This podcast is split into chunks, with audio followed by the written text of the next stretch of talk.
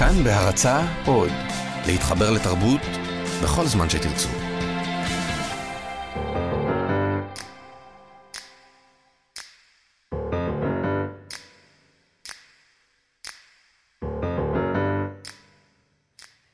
דברים אלגנטיים, מאת סאי שונגון, יפן, המאה ה-11.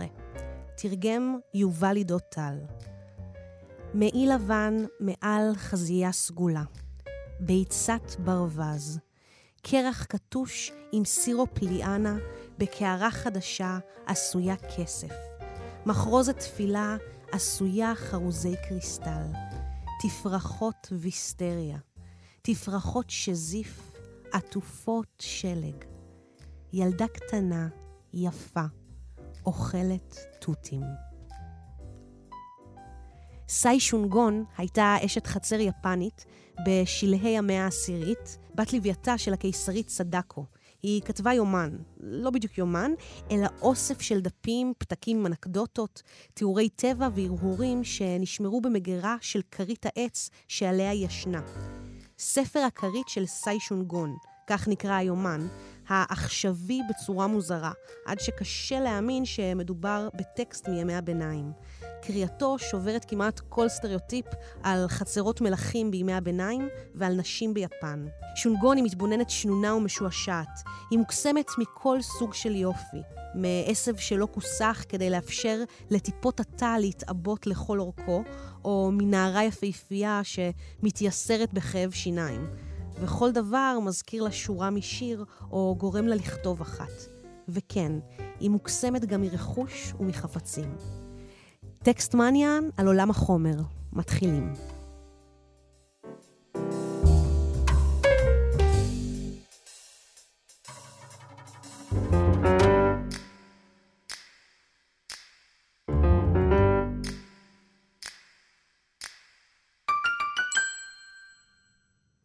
שלום לכם, אני נועם פרטום, ואתם מאזינים לטקסט מניה. כיף שאתם איתנו.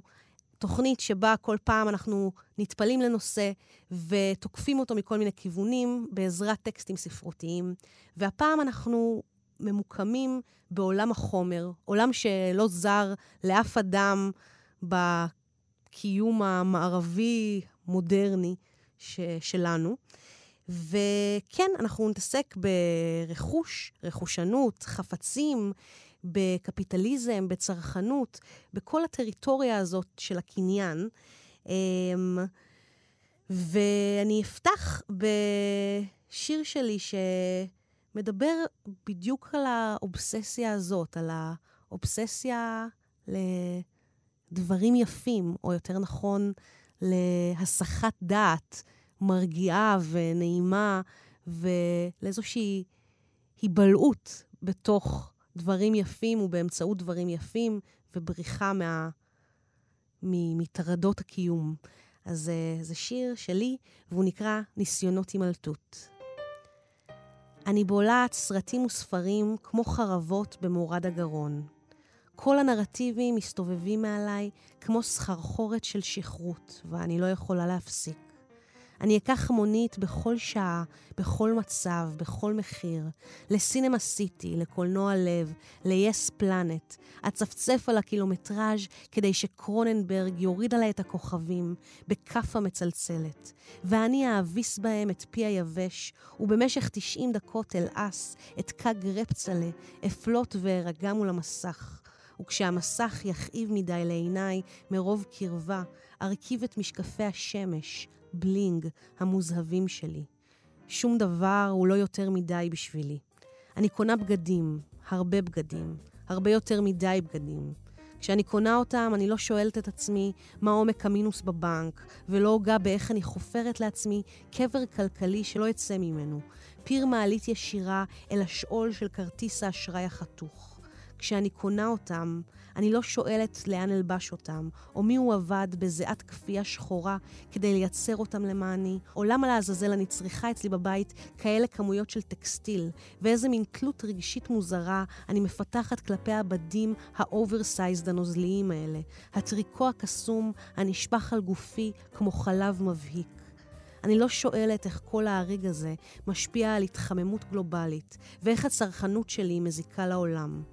המוכרות בחנויות המועדפות עליי כבר מכירות אותי באינטימיות חברית כוזבת, מחבקות אותי לשלום בבואי, אומרות לי, הגיע פריט חדש שתפור עלייך, או את חייבת, פשוט חייבת את הגלביה הזאת, היא יושבת עלייך בול, את נראית איתה חצי, חצי.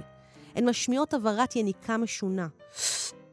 קלטי, קלטי איך היא דוחסת אותך, אורזת הכל טיפ-טופ. וחוץ מזה הן אומרות, רק את, רק את עם הדרמטיות שלך, יכולה לשאת באלגנטיות מחשוף נדיב כזה עם פייטים ירוקים וכתומים מבריקים כאלה. את חייבת אותה, רק את יכולה ללבוש אותה. אבל תביני, הדגם הזה פשוט נחטף, נשדד מהמדפים, אוזל, עוד הרף יישאר רק אבק.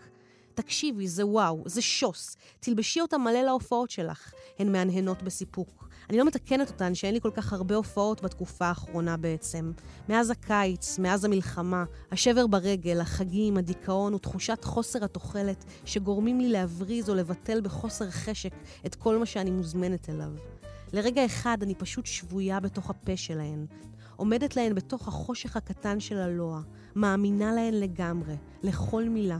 נותנת להברות השבורות וחסרות הפשר שלהן לסמם אותי, לשמן לי את העור כמו לובריקנט חדשני או מים טהורים ממעיין פלא שיצעירו אותי לנצח. אני מדמיינת את עצמי על בימת לורקס גמישה וגבוהה כמו מגדל, בוערת בזוהר לוהט של מנורת לבה, בדואט לייב עם נינט, נותנת לגלביה להחליק על בשרי, מפל ביוני מאינסוף ויסקוזה, ללא אף קמת.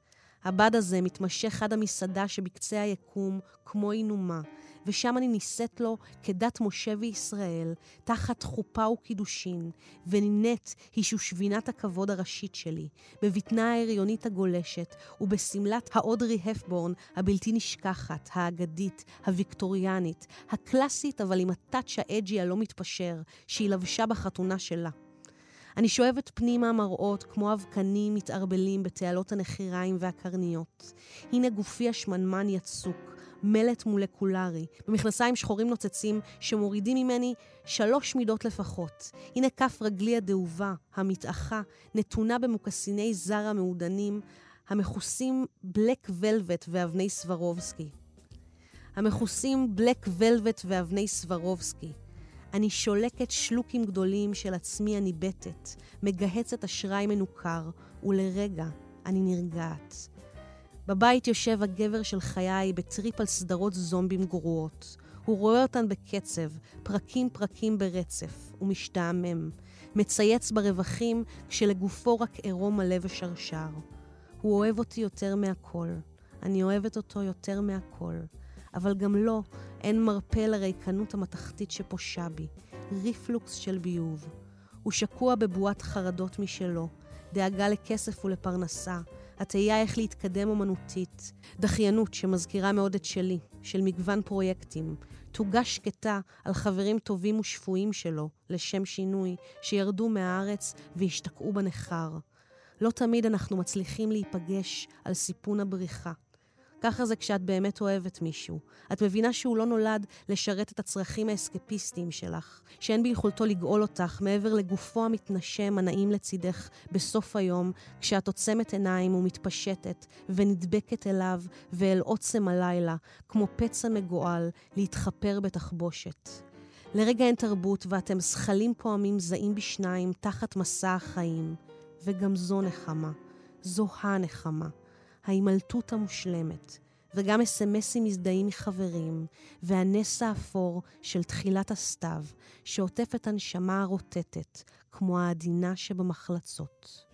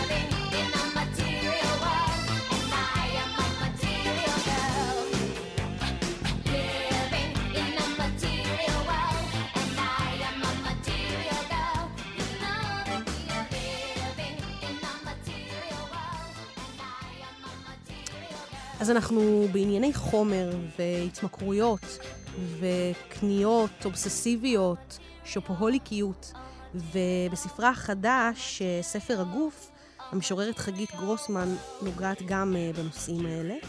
אמ, ו... והיא עושה את זה בדיוק אה, אכזרי. אז אני אקרא שניים מהשירים שלה. הראשון נקרא Made in China. זה הולך ככה. האישה החולה חיפשה אחר שמלה. בחוץ שאגה פריז, והיא נכלאה בחנות השמלות, ולא מצאה שמלה, ולא הצליחה להשתחרר מכלאה. חום מצחה עלה, היא מדדה עוד ועוד שמלה. חום גופה גאה, ועוד ועוד שמלה. נשימתה פסקה, היא נפלה על הרצפה, עטופה בשמלה שחורה, מנוקדת בנקודות לבנות, כדמעות המחנק בגרונה. האישה נקברה בין מכנסיים וחולצות, עטופה בשמלת נקודות לבנות, מחומר סינתטי, made in China. היא מתה שם, בין הצעיפים. הנשים האחרות עמדו בתור לתאי ההלבשה. השמלה עלתה 30 יורו, למרות שזו שעלתה 10 הייתה יותר יפה. וזה מה ששבר את רוחה, וזה מה שהרג את האישה החולה בשמלה עם הנקודות הלבנות. מסביב שאגה פריז את שאגת הקניות, ואלפי נשים מתו בחנויות. אז uh, זה השיר הראשון של גרוסמן, יחס uh, ציני, שלא לומר קטלני, ביחס ל... לתרבות הזאת שכל הזמן קונה וקונה. Um, יש פה את הסיטואציה המקברית והרומנטית גם בדרכה הזו. של האישה שמתה בתא המדידה, ונעבור משם לעוד שיר, אפילו עוד יותר יפה, שאני גם מאוד מתחברת אליו, והוא גם זיכה את התוכנית הזו, את הפרק הזה, בשמו. הלכתי לאיבוד בעולם החומר. הלכתי לאיבוד בעולם החומר. הלב שלי נהפך לשמלה. הידיים למכנסיים. הרגליים תיק. וכל הזמן חשבתי על העיניים שיביטו בי, ולא על היד שתיגע, ולא על האוזן שתקשיב. גיהצתי כרטיסי פלסטיק, ולא היה לי איך לשלם עבור הסחורה. הפסקתי לכתוב שירים ושוטטתי בין החנויות. חשבתי על כסף, על ראוותנות, על מראה מצוחצח, ולא על השירים שאקרא, ולא על הקול. נעלמתי, נעלמתי, נעלמתי, וקניתי וקניתי וקניתי. השפה היא דקקה. לא היה עוד דבר שיחזיק בי וימנע ממני לקנות עוד ועוד. משהו שיגרום לי לראות את מלאות החדר, הארון, החיים. ככל שקניתי, כך לא היה לי. ככל שלא היה לי, כך קניתי. הלכתי לאיבוד בעולם החומר, וליבי הוא שמלה מתבדרת ברוחות הריקות.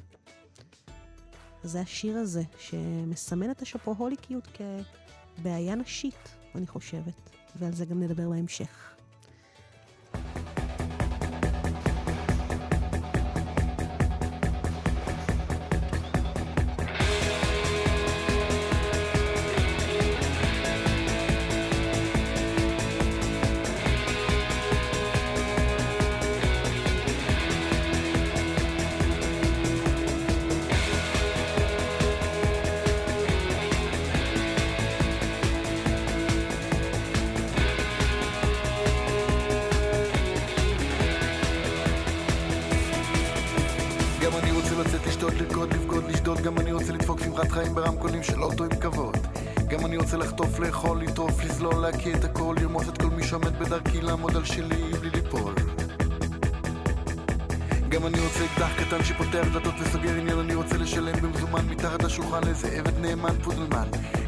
לשלוף מה שבור, לצחוק בביטול, להגיד בזלזול, קניתי, מכרתי, פתחתי, סגרתי, כיוונתי, יריתי, פגעתי בול.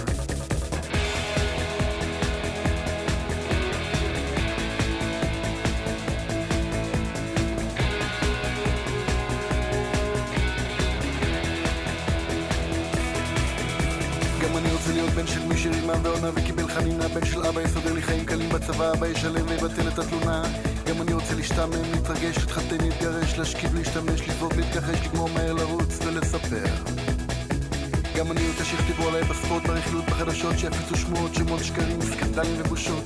גם אני רוצה לכתוב רומן אוטוביוגרפי, חינוכי וחושפני, לחפש אותי, למצוא את עצמי, להגיד אני זה אני, זה אני. אני רוצה הכי גדול, הכי מהר, הכי יפה. אני רוצה הכל הכי טוב, אני רואה את זה מולי, צבעוני, טבעי, על המסך שלי. אני רוצה להיות שם, אני רוצה להיות שם, אני רוצה גם, אני רוצה גם. גם אני רוצה לקנות מקבוצת כדורגל או כדורסל, אני רוצה להכיר את מונליזה אורגינל. אני רוצה להיות ידיד בין ידידי המוזיאון, גם אני רוצה סלון עם חלון במגדל שמשקיף לים. גם אני רוצה חבר בכנסת ובמס ההכנסה, גם אני רוצה להריץ ולהקפיץ, להפיל את הבורסה. גם אני רוצה שומר ראש נהג צמוד ולימוזינה גדולה, גם אני רוצה מקום בהנהלה של מפלגה, שתיקח אותי אצלה. אני רוצה הכי גדול,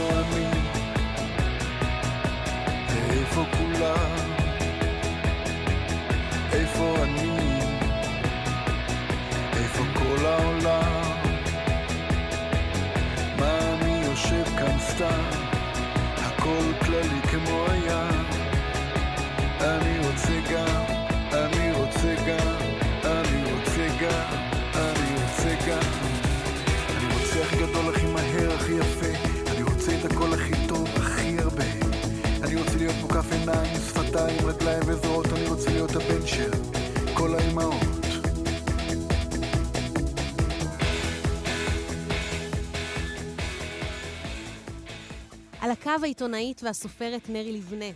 היי נרי. היי נועם. אז תגידי, אפשר לומר שאת אה, שופוהוליקית? אה, כן, בהחלט אפשר לומר, אבל אני גם חושבת שכולם. אני לא המקרה הכי גרוע שאני מכירה. זה אה, ברור. את אומרת שכולנו. ואני אסביר לך גם למה. זה, זה יהיה הסבר היסטורי ארוך, קדימה. אבל אני אעשה אותו קצר.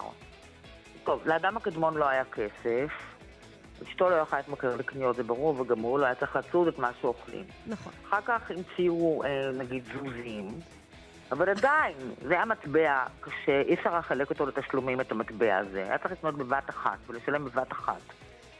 גם לא היה מה לקנות בתקופת הזוזים. זאת אומרת, מה, כן. מה היה לקנות?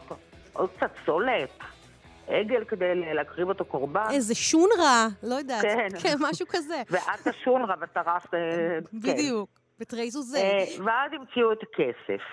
עכשיו, אחרי שהמציאו את הכסף, עוד לא היו בנקים. המציאו את הכסף, אנשים היו מסתירים אותו בתוך ה... לא היה מקרר, אז לא בעוף הקפוא במקרר, היו מסתירים אותו בצנצנת אה, במרחק אה, תח פסיעות, מדעת מה, מהאורווה. אה, לא היה, לא היה. עכשיו, התפתח העניין הזה, כל העניין של התמכרות לקניות זה באמת המצאה של העת המודרנית. ואני אביא לך דוגמה. אה, סבתא שלי, שנולדה בשנת 1900, אה, עליה השלום, עליה היה השלום. לה בבית, זאת אומרת, היא, היא נולדה בתקופת הטורקים, כשהטורקים היו בארץ. כן. וכשהייתה צריכה לשלם שוחד, אה, הצבא הטורקי, כדי למלט את סבא שהיא מהצבא הטורקי, עשתה את זה במטבעות, או בשטרות, אבל היה כבר כסף. אבל לא היה לה למה להתמכר, גם הייתה מכורה לקניות. היה לה קרם אחד, שהיה בעד שמש, נגד שמש, קרם לחוט, קרם נגד כוויות. הייתה לה צנצנת קרם, נדמה לי שזה היה ניבאה, או משהו כזה. כן. היה לה ליפסטיק, לדעתי, כי הייתה אישה נועזת, והיה לה קרם שהייתה מורחת על הפרצוף ועל הידיים, שזה אותו קרם נגד שמש, בעד שמש וכל זה. אני מניחה בקיצור- שהיא קנתה בגדים פה ושם, שהיו תופרים לה אצל החייט, אצל התופרת, הערבייה, בעיר התחתית, או משהו מהסוג הזה. כן. לא, לא היה שפיל, ב... לא היה עם ה... לא, לא היה שפיל. כמו כן היה נהוג לשלם בזמן. עוד לא היה נהוג אפילו בתקופתה של סבתא שלי לרשום במכולת. כשאני נולדתי ממש סמוך לעזיבת הטורקים את הארץ, אני לא זוכרת את אימא שלי משלמת בכלל. אני זוכרת אותי הולכת למכולת של ארליך ורושמת על החשבון. כן. משם הולכת לירקן, כי הייתי ילדה נורא טובה שקונה לאימא שלה, רושמת על החשבון. מדי פעם הייתי מוכרת בקבוקים, כי היו מקבלים להם כסף, קונה בזה מתנה לאימא שלי או לאח שלי, או שאח שלי היה תופס את הבקבוקים קודם וקונה לי מתנה, לא יודעת, הדברים האלה. כל המושג של אוברדרפט, כשהייתי ילדה, עוד לא ממש היה קיים בכלל. היו בנקים, היו צ'קים. אם היה אוברדרפט לפעמים, אז נגיד אימא שלי הייתה נוסעת איתי באוטובוס מנווה שנן בחיפה להדר הכרמל, לבנק. מזכירה למנהל הבנק שהיא המנהלת של בית הספר שהבן שלו לומד בה, שאבא שלי נתן לו רישיון לבניית מרפסת, כי אבא שלי עובד מחלקת נכסי העירייה. מספרת, לה מי, מספרת לו מי היה אבא שלה, אם הוא היה ספרדי, הייתה אומרת שהבת של אברהם חלפון, ראש ועד העדה, והיו מאשרים לה אוברדרפט. זה היה דבר אישי עוד. כן. ואז הייתה לוקחת עוד עבודה, נגיד מנהלת עוד אולפן לילדים או למבוגרים או משהו, מנחילה לשון ילדי ישראל, או לוקחת כמה שיעורים פרטיים, ואיכשהו היה מסתדר. אז מה, אז... מה? אז הטריק היה, לא, הכל בסדר. הטריק היה שהיית משלם בלי, בלי, זאת אומרת, היית קונה בלי להרגיש, זה העניין. הטריק היה גם ש... תראי, פעם בחודש היה צריך לשלם לארליך מהמכולת, בכל אופן הוא היה ניצול שואה. אז ברגע הזה הייתה... לניצולי שואה אנחנו משלמים. כן. כולם היו ניצולי שואה. בשכונה שבה אני גדלתי כולם היו פסיכיים, או בגלל השואה, או בגלל שהיה מלחמת השחרור. תאמיני לי. חלק היה טיקים בעין, חלק היו צועקים בלילות. אז לכולם היה צריך לשלם. אבל היה מגיע נגיד היום שבו צריכים לשלם לארליך ולירקן וזה, אמא שלי הייתה מגלה תושייה גיאוגרפית מדהימה. וואו. היינו מוצאים דרכי קוף, את יודעת, הולכים כן. מסביב, אבל בסוף היא הייתה משלמת לארליך, עוד פעם הולכת לבנק, אומרת לו ברחל בתך הקטנה, או משהו ספרותי מהסוג הזה, והיה מסתדר. אבל כסף בכל אופן היה דווקא כן דבר מוחשי, הייתה לו כמות גמורה. מה הטריק הנורא? הטריק הנורא שהפך את כולנו למחרים לקניות, זה שהתחלנו לחשוב על כסף בצורה לגמרי וירטואלית. כן. עכשיו, את כבר לא מדברת עם אנשים בבנק שהבן שלהם למד את זה בבית ספר, דברים כאלה, זה כבר אין, אין כמעט פקידים בבנק. נכון. את גם לא אכפת לך להעליב את הבנק, את לא יכולה לא להחזיר לארליך אחרי מה שהוא עבר באושוויץ. אבל מה זה בנק? בנק זה בניין עם מין שיש מלאכותי ועציצים עם משי. אין לך סנטימנטים. כן. את יכולה לא להחזיר לבנק. זה הכל לגמרי מופשט, או אני בטוחה שאת נכון. בתור תל אביבית מכירה את הדבר הזה עם גט טקסי, שאתה פשוט מזמין, כן. אתה כן. מזמין כן. ואתה משלם בנייד, mm-hmm. ואתה לא מרגיש את זה, אתה, לא מוצ... אתה אפילו לא שולף את האשראי, שלא לדבר נכון. על זה נכון. שזה לא מזומנים, זה לא, זה מדהים. נכון. עכשיו גם העניין הוא כזה, שמהרגע שהתחילו בארץ, וישראל היא אלופת האוברדרפטים העולמית, אגב, אה, שהתחילו עם העניין הזה של לאשר אוברדרפטים, אנשים התחילו לחשב לא כמה כסף נשאר להם, אלא כמה כסף הם יכולים, נשאר להם במסגרת האוברדרפט. נגיד, אם מותר להם עשרת אלפים שקל אוברדרפט, כשיש להם חמשת אלפים שקל, ישר הם אומרים, מינוס חמשת אלפים, אומרים, היי, יש לי עוד חמשת אלפים שקל, עד לאוברדרפט. ברור. לא רק שאנחנו מתחילים לספור אה, את הכסף שאין לנו, אנחנו גם מתחילים לקנות, ואנחנו לא מחשבים כמה הוצאנו, אלא אנחנו מחשבים כמה חסכנו. ואני אתן לך דוגמה אעשה אותה קלה במספרים באמת עשרוניים. אוקיי. Okay. נגיד יש שמלה שעולה אלף שקל, ופתאום מוכרים אותה בשלוש מאות שקל. אם את בן אדם עשיר, את מיד קונה שמלה אחת וחסכת שבע מאות שקל. נכון. אבל אם את בן אדם עני כמוני, תקני תריסר, ותחסכי 8,400 שקל.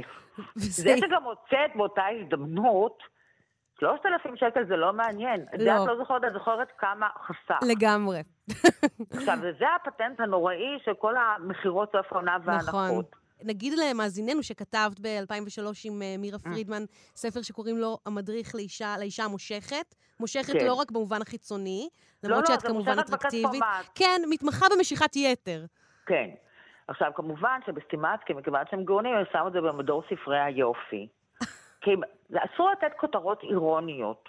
אנשים לא מבינים לא, זה הולך לאיבוד. זה מושכת בכספומט. מכיוון שהספר גם ורוד, אז בתור מדריך יופי זה לא ספר טוב במיוחד, אני גם לא בדיוק... את לא ממליצה. אני בן אדם אנטי, אני ממש לא פשניסטה. אני בדרך כלל כשאני קונה בגדים, אני קונה בגדים, והשאלה הראשונה, זה מרזה? זה, זה מה שמעניין אותי. זה יכול להיות שק למה? למה זה כל. כך מעניין? למה דווקא בגלל שופינג? שהפרעות אכילה, כמו התמכרות לקניות, זה בעיה שסובלים ממנה גם גברים, אבל 90% מהסובלים זה נשים, וזה קשור לאותו דבר. אם נחזור לסבתא שלי, מי שסבתא שלי וזה, לא, לא נחזור לשם. התחילה, התפתחה במקביל תעשייה של עיתוני נשים. והתפתחה מאוד תעשיית הפרסום. עכשיו, כל תעשיית הפרסום לגבי נשים מבוססת על זה שמפרקים לך את גוף האישה לאין ספור חלקים, כי כל, וכל חלק צריך לתקן, כל חלק טעון תיקון. מהציפורניים ברגליים שדורסות פדיקור רצוי נכון. עם ג'ל, לעקבי הרגליים שדורשים אה, כיסוח, נכון. נעבור לשוק, ששם צריך קרם לחוט או משהו וחלילה שלא יהיו ורידים, נעבור לירך, שנראה כמו רצוי קרם נגד צלוליטיס, גם אם אין לך, וגם את אוהבת הצלוליטיס שלך. הגענו לבטן, לציצי, ידיים, את מבינה את כל העניין הזה, ואנחנו מגיעים לפרצוף. אז אם פעם היה, אפילו בימיה של אימא שלי, קרם עיניים, היה קרם עיניים. היום יש לה ככה, קרם לצלליות מתחת לעיניים, נכון. שהוא קרם שונה לחלוטין מהקרם נגד. הנפיחויות מתחת לעיניים. אני מקווה שאת יודעת שאת לא חלילה שמה אחד במקום השני. יש לך קרם לעפעפיים, יש לך anti-aging, יש לך סרום. עכשיו, ואני חושבת שההבדל בין גברים ונשים בעניין הזה, אגב, זה שאישה למדה לתפוס את עצמה באמת כמורכבת מאין ספור חלקים שכאמור, אם היא לא בר רפאלי, היא מבינה שכל אחד מהם דרוש, דורש טיפוח ותחזוקה כן, מתמדת. כן, נכון, זה כל הזמן תחזוקה, ואי אפשר להפסיק עם זה גם. גברים, נראיתי גברים בגיל של הנשים שראיינתי, רובם נראו הרבה פחות טוב מהנשים שלהם. כל אחד ישאל אותו מה דעתו אה, על עצמו, איך הוא נראה, הוא אמר, אני חושב שאני נראה לא רע, אולי קצת אני צריך להוריד את הכרס. זה המקסימום שתשמעי כן. מגבר. זה, זהו. אין להם את הזום אין הזה ואת הפרטלציה נכון, הזאת, נכון, הם לא נכון. חושבים ככה, ב- זה לא מתפרט להם לכל ה... נכון. עכשיו, הציווי הזה של להיות יפה לא הופס מן העולם ברגע שהתחיל הפמיניזם. מה, ש... מה שקרה זה המשיך ללוות אותנו, הצורך הזה להיות יפות. אני אומרת אותנו, כי אין אישה שלא רוצה להיות יותר יפה, אגב, גם אין גבר שלא רוצה להיות יותר יפה, רק בדרך כלל הם תופסים את עצמם כיפים. ובמקביל לציווי הזה, פתאום לקחנו על עצמנו, וטוב שכך משימות אחרות, כגון לפתח קריירה, לנהל זוגיות. עכשיו זה אפילו לא לנהל זוגיות כן. כמו פעם, כי פעם אנשים מתחתנים, טוב רע נשארים ביחד עד הקבר. היום יחסים זה משהו שעובדים עליו כידוע. זאת אומרת, בפמיניזם אנחנו. צריכות לעבוד על כל אספקט של חיינו כל הזמן. הרבה, הרבה יותר מקודם. וההתמכרות גם קשורה לזה? האימהות היא שונה, מה? לדעתי כן. אני אגיד לך למה, כי מה שקרה, אז נשים התחילו להרוויח כסף, והן כל הזמן מרגישות שהן עדיין הכושים של העולם, שזה לא משפט שאני המצאתי, ואני יודעת שלא. אומרים כושים, אבל זה ציטוט. אמ, כן, כן, ו- זה משפט, אה, זה כן, כן. משפט קנון. ואז הן אומרות, איך נעשה לעצמנו טוב? נקנה לעצמנו משהו קטן, או נלך למספרה, או ונוציא שם כמובן כסף, או נקנה נעליים. מה, ומה, ומה בקנייה עושה טוב? מה בחומר עושה טוב? את מרגישה, בהתחלה זה סתם כי את מרגישה שאת עושה, משמחת את עצמך. אחר כך, כמו כל התמכרות, זה באמת יוצר טעם של חול בפה. אני אומרת לך את זה בתור מעשנת. כן. כששואלים אותי אם אני אוהבת סיגריה כזאת או אחרת, אני אומרת להם, אני לא אוהבת סיגריות, אני מכורה לניקוטין. ברור. אני, אני, אני לא מבדילה, אם לא תהיה לי סיגריה אני אשן מזרון. אה, וכמו בכל. התמכרות, יש את הרגע הזה של ה overdose? רגע שאת מגעילה את עצמך? בהחלט. הרגע הזה שאת פותחת את הארון, כי את נפרדת מהגבר שחיית איתו, ומגלה שיש לך שתי חולצות זהות. אחת באמת קובצה ונתלתה בארון, והשנייה עדיין בשקית. כי את הראשונה קנית במחיר מלא, ואת השנייה, הזהה, קנית ב-30% הנחה. אמרת, מה הם עושים? וזה לא איזה חולצה מי יודע מה, היא סתם הייתה נורא יקרה, וסתם התאימה לאיזה דימוי שלך, שבכלל לא את. התאים ליום שבו את רצית להיראות, נגיד, כמו ז'קלין קנדי. כן, ובכלל לא בא לך על זה. ליוגה, כן. שאגב, זה הטריק של המוחות. הן יודעות שאת באה לחנות, והן מזהות מה את רוצה להיות.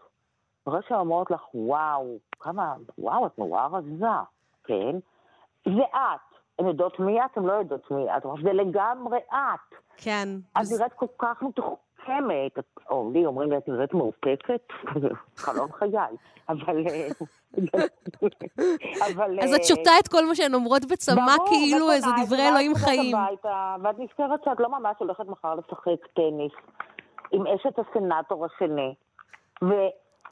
וזה הטעם של הטמטום, הרי מעט מאוד דברים, תגידי, באמת אני צריכה 40 זוגות נעליים?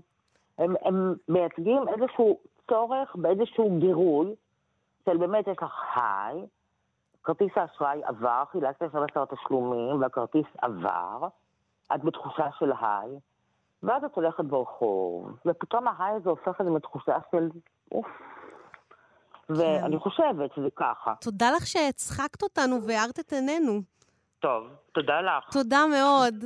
יאללה, ביי. ביי. מי שמתמכר לסגנון, מתמכר לסמים, מתמכר לסקס, לשינה, לכסף, לדיכאון, לממתקים. מי שמתמכר לעיצוב לא יכול בלי מעצב שיער, מעצב פנים, מעצב אופנה, פסיכיאטר, מתח, פלסטי, דיאטה. מי שמתמכר לטלוויזיה, לעיתונים, מתמכר לכורסה, לתשדירי פרסומת, לשלט רחוק, למדריך הערוצים, לשרירים המנוונים, לדיסאינפורמציה, לפחדים. בלי רשימה ארוכה של קניות, אל תצא לסופרמרקט הגדול של החיים, כי אי אפשר בלי. מכונית מודל 94, אקדח, אישה יפה, בקבוק קוקה קולה, אגרות חוב, דירה, שניים חלב, אחד לחם, קונדום, פלאפון, מייבש כביסה, כלב, ג'ינס, חליפה לאירועים מיוחדים, תוכנית חיסכון לילדים, פיצה, דינוזאור מפלסטיק, כרטיס אשראי, וודקה, מלבורו ומצית חד פעמית, מעדני חלב, מנגו, קוקוס, פרוזן יוגורט, אפטר שף, כדור נגד דיכאון, ביטוח חיים, ביטוח רפואי, מים מינרלים, טוטו, לוטו, חצלים, טוטו, לוטו,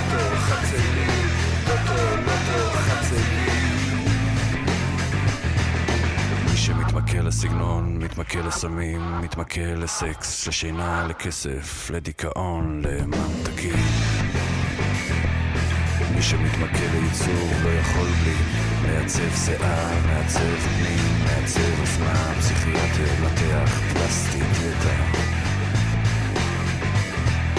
מי שמתמכר לטלוויזיה, לעיתונים, מתמכר לכורסה, לתשדירי פרסומת, לשלט רחוק, למדריך הערוצים, לשירים המלוונים, לדיסאינפורמציה, לפחדים.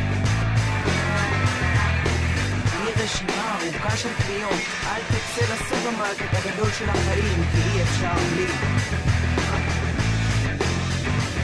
עורך דין, יועץ מס, אסטרולוגית, שרירים מפותחים, נערת ליווי, מזגן שתיים וחצי כוח סוס, אזעקה לרכב, מקדונלד, כרטיס טיסה, מנוי לבריכה, ספרי דוחה יתושים, צ'יפס, סדין חשמלי, טלפון לחצנים, פאקס, שעון שוויצרי, שוקולד שוויצרי, מעיל עור, חטיפים, סופר מריו, כרוב ניצנים, קופסאות שימורים, מתאר אוויר, קרמים, פטריות יער, שמפיניונים, ויטמינים, שקיות ניילון, מטריות קטנות של קוקטיילים, בנזין, בטריות, בצלצלים, כדורי הרגעה, טבעת זהב, חסה עוף, תווי חניה, פנקק, מניות של מפעלים פטרוכימיים, תעודת בגרות MABA, חגורה שחורה, דמי אוזניים, אישה שנייה, שני ילדים, ועוד רשימה של קניות ארוכה,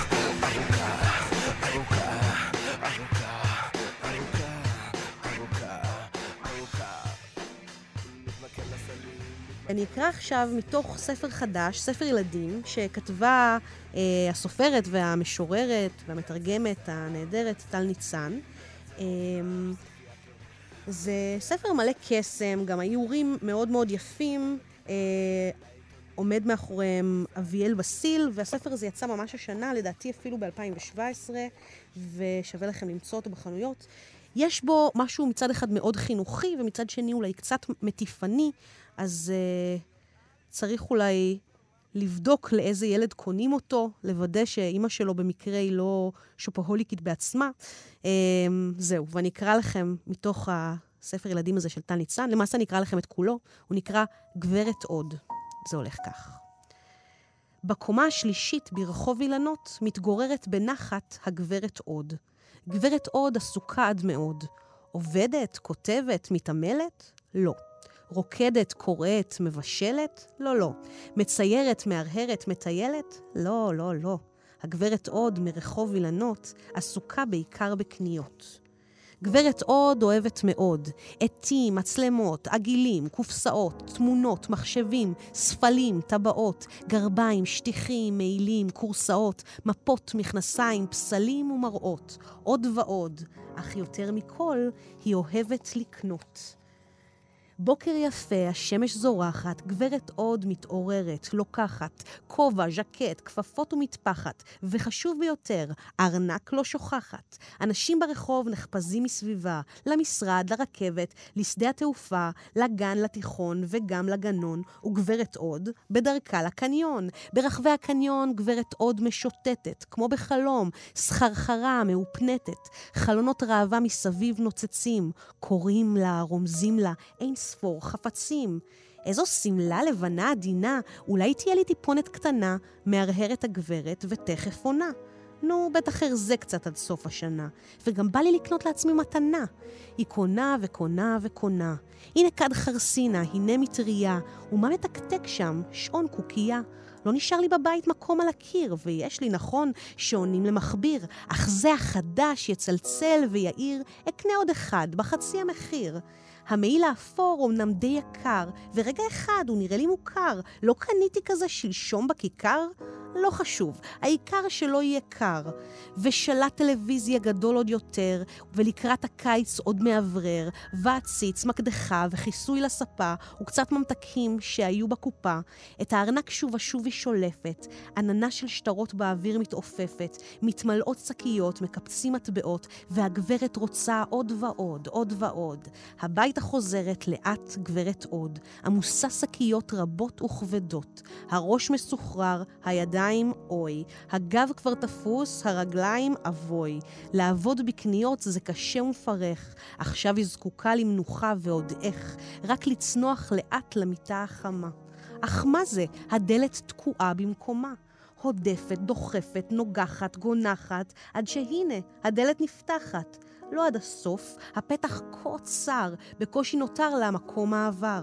משתחלת סוף סוף גברת עוד לדירה, ומיד מתברר לה מה שם קרה.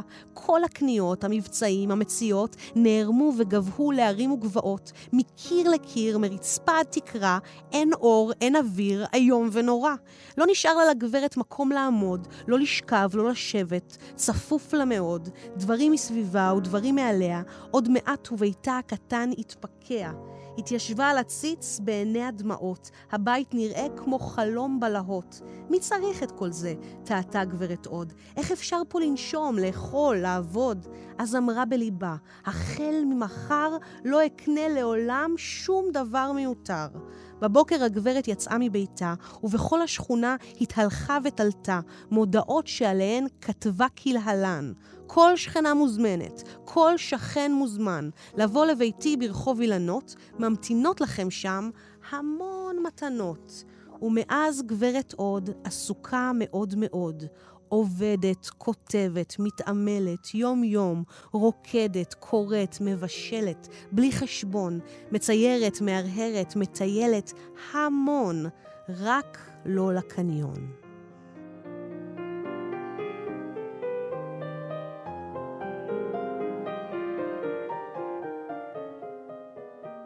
ועכשיו למשהו קדום, לחיבור פילוסופי על איכות החיים.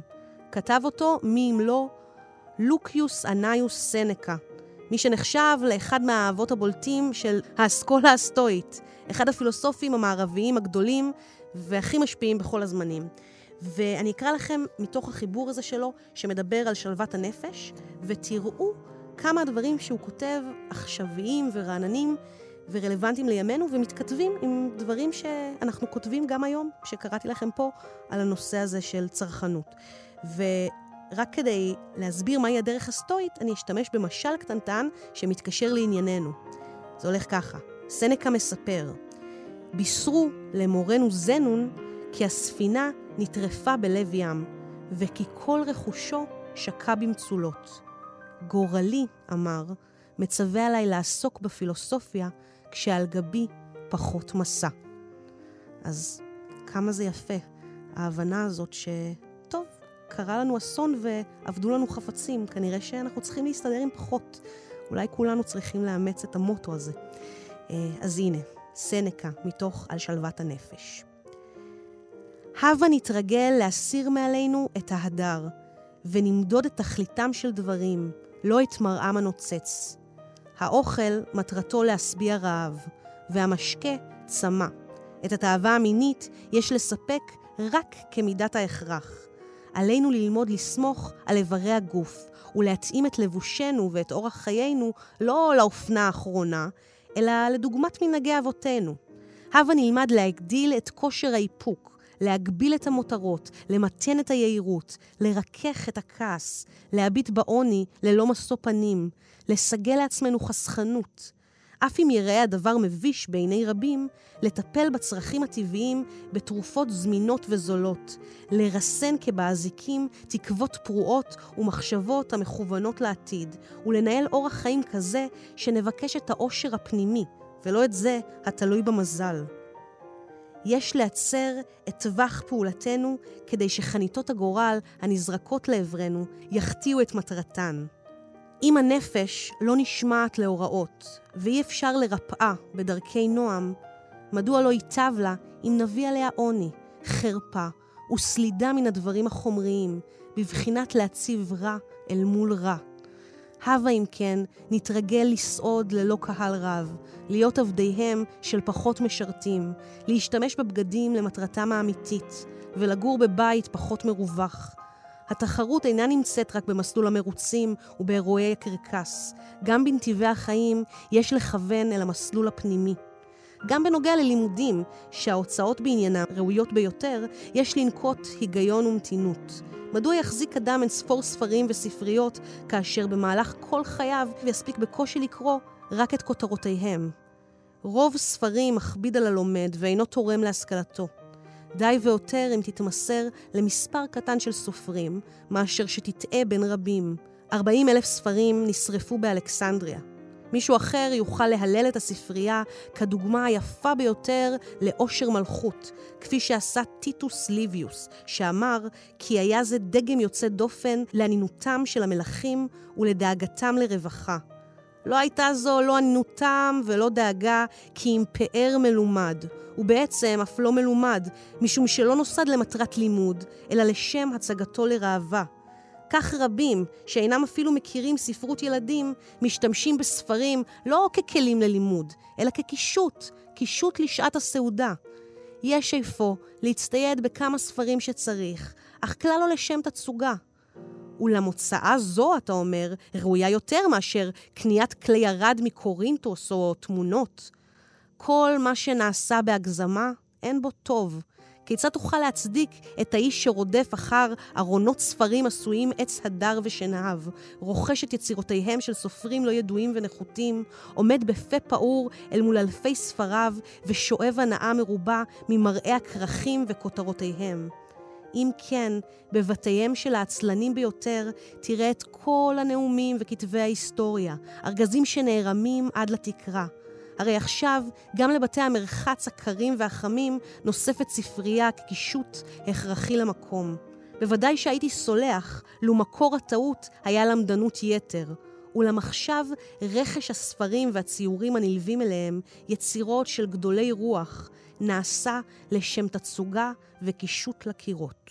Can't buy me love, love,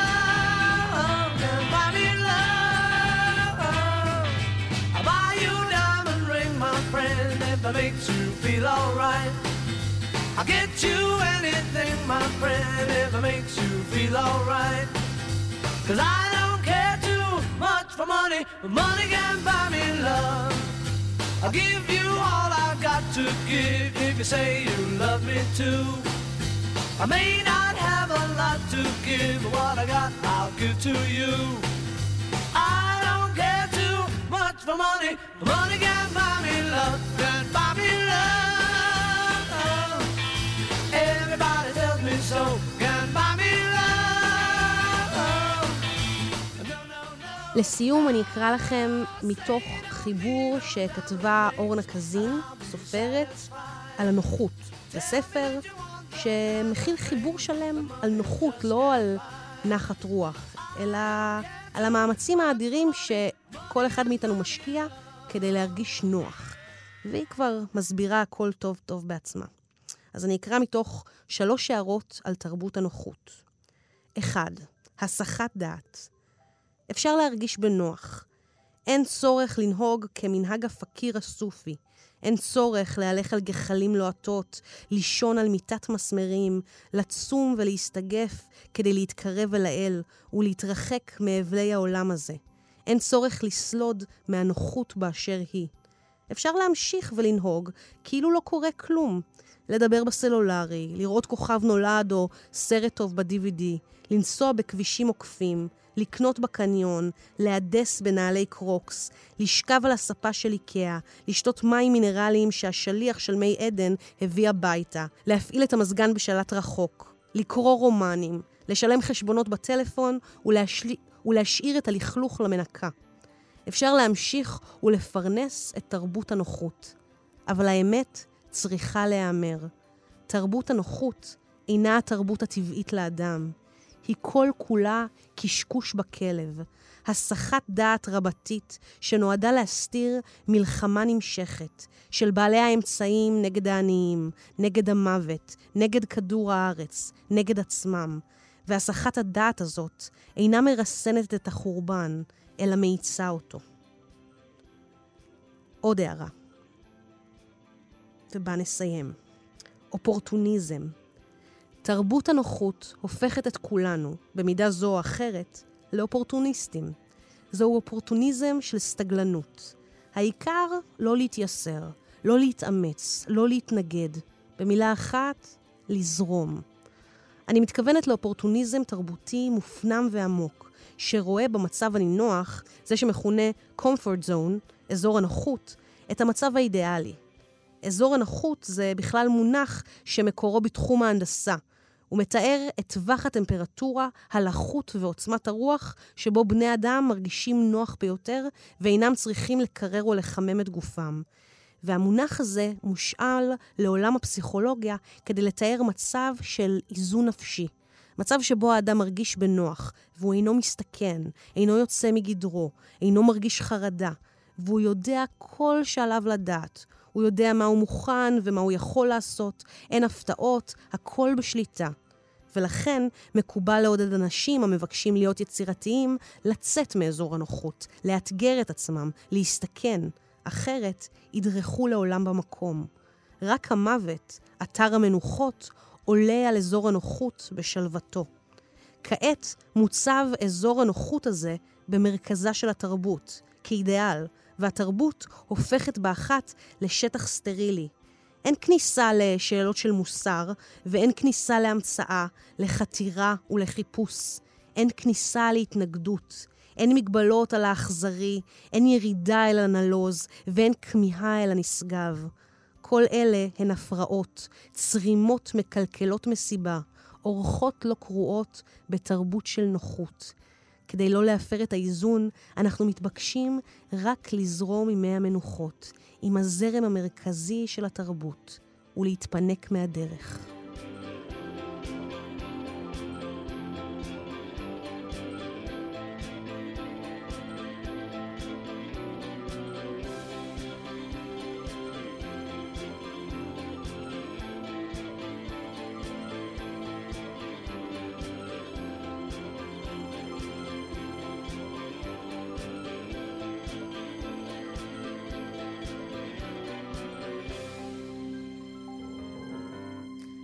טוב, זו הייתה עוד תוכנית של טקסט מניה. הפעם התעסקנו בצרכנות, בקפיטליזם, בשופינג, בקניין, בכל הדברים האלה שאנחנו אוהבים לשנוא ושונאים לאהוב ולא יכולים בלעדיהם. אמ, יש איזה פתגם שאני אוהבת, פעם קניתי לחברה טובה שלי מגנט, שזה מה שכתוב עליו. זה אומר משהו כמו, מי שלא אוהב שופינג, מי שלא אוהב לקנות, כנראה פשוט עוד לא מצא את החנויות הנכונות. בתור uh, חובבת שופינג מושבע, מושבעת, אין לי ברירה אלא להסכים. אז uh, בינתיים, עד שניגמל כולנו, בואו נתנחם בכך שיש לנו גם קניין רוחני ועולם פנימי עשיר. אז uh, תודה רבה שהקשבתם. אני נועם ברטום. תודה למאיה קוסובר, העורכת של התוכנית, שהיא אחת ויחידה, ואני אלך לקנות לה מתנה בסוף התוכנית הזאת, כי עוד מעט יש לה גם יום הולדת. ותודה לנרי לבנה, החד פעמית, שהתראיינה פה. חפשו את הספר השווה הזה שלה על המדריך לאישה המושכת, שהיא גם אטרקטיבית וגם במינוס עצבני. וזהו, חפשו אותנו גם באתר תאגיד השידור ותשמעו עוד תוכניות, יש כבר איזה 30, זה מטורף, הזמן טס. ביי, נתראה בתוכנית הבאה. The minute you walked in the joint, could see you were a man of distinction, a real big spender, good looking, so refined. Say, wouldn't you like to know what's going on in my mind? So let me get right to the point. I don't pop my cork for every man I see. Hey, big spender, spend a little time with me. Wouldn't you like to have fun, fun, fun? How's about a few laughs, laughs?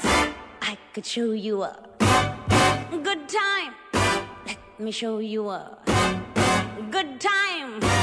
The minute you walked in the joint, I could see you were a man of distinction, a real big spender, good looking, so refined. Say, wouldn't you like to know what's going on in my mind? So let me get right to the point. I don't pop my cork for every man I see. Hey, big spender.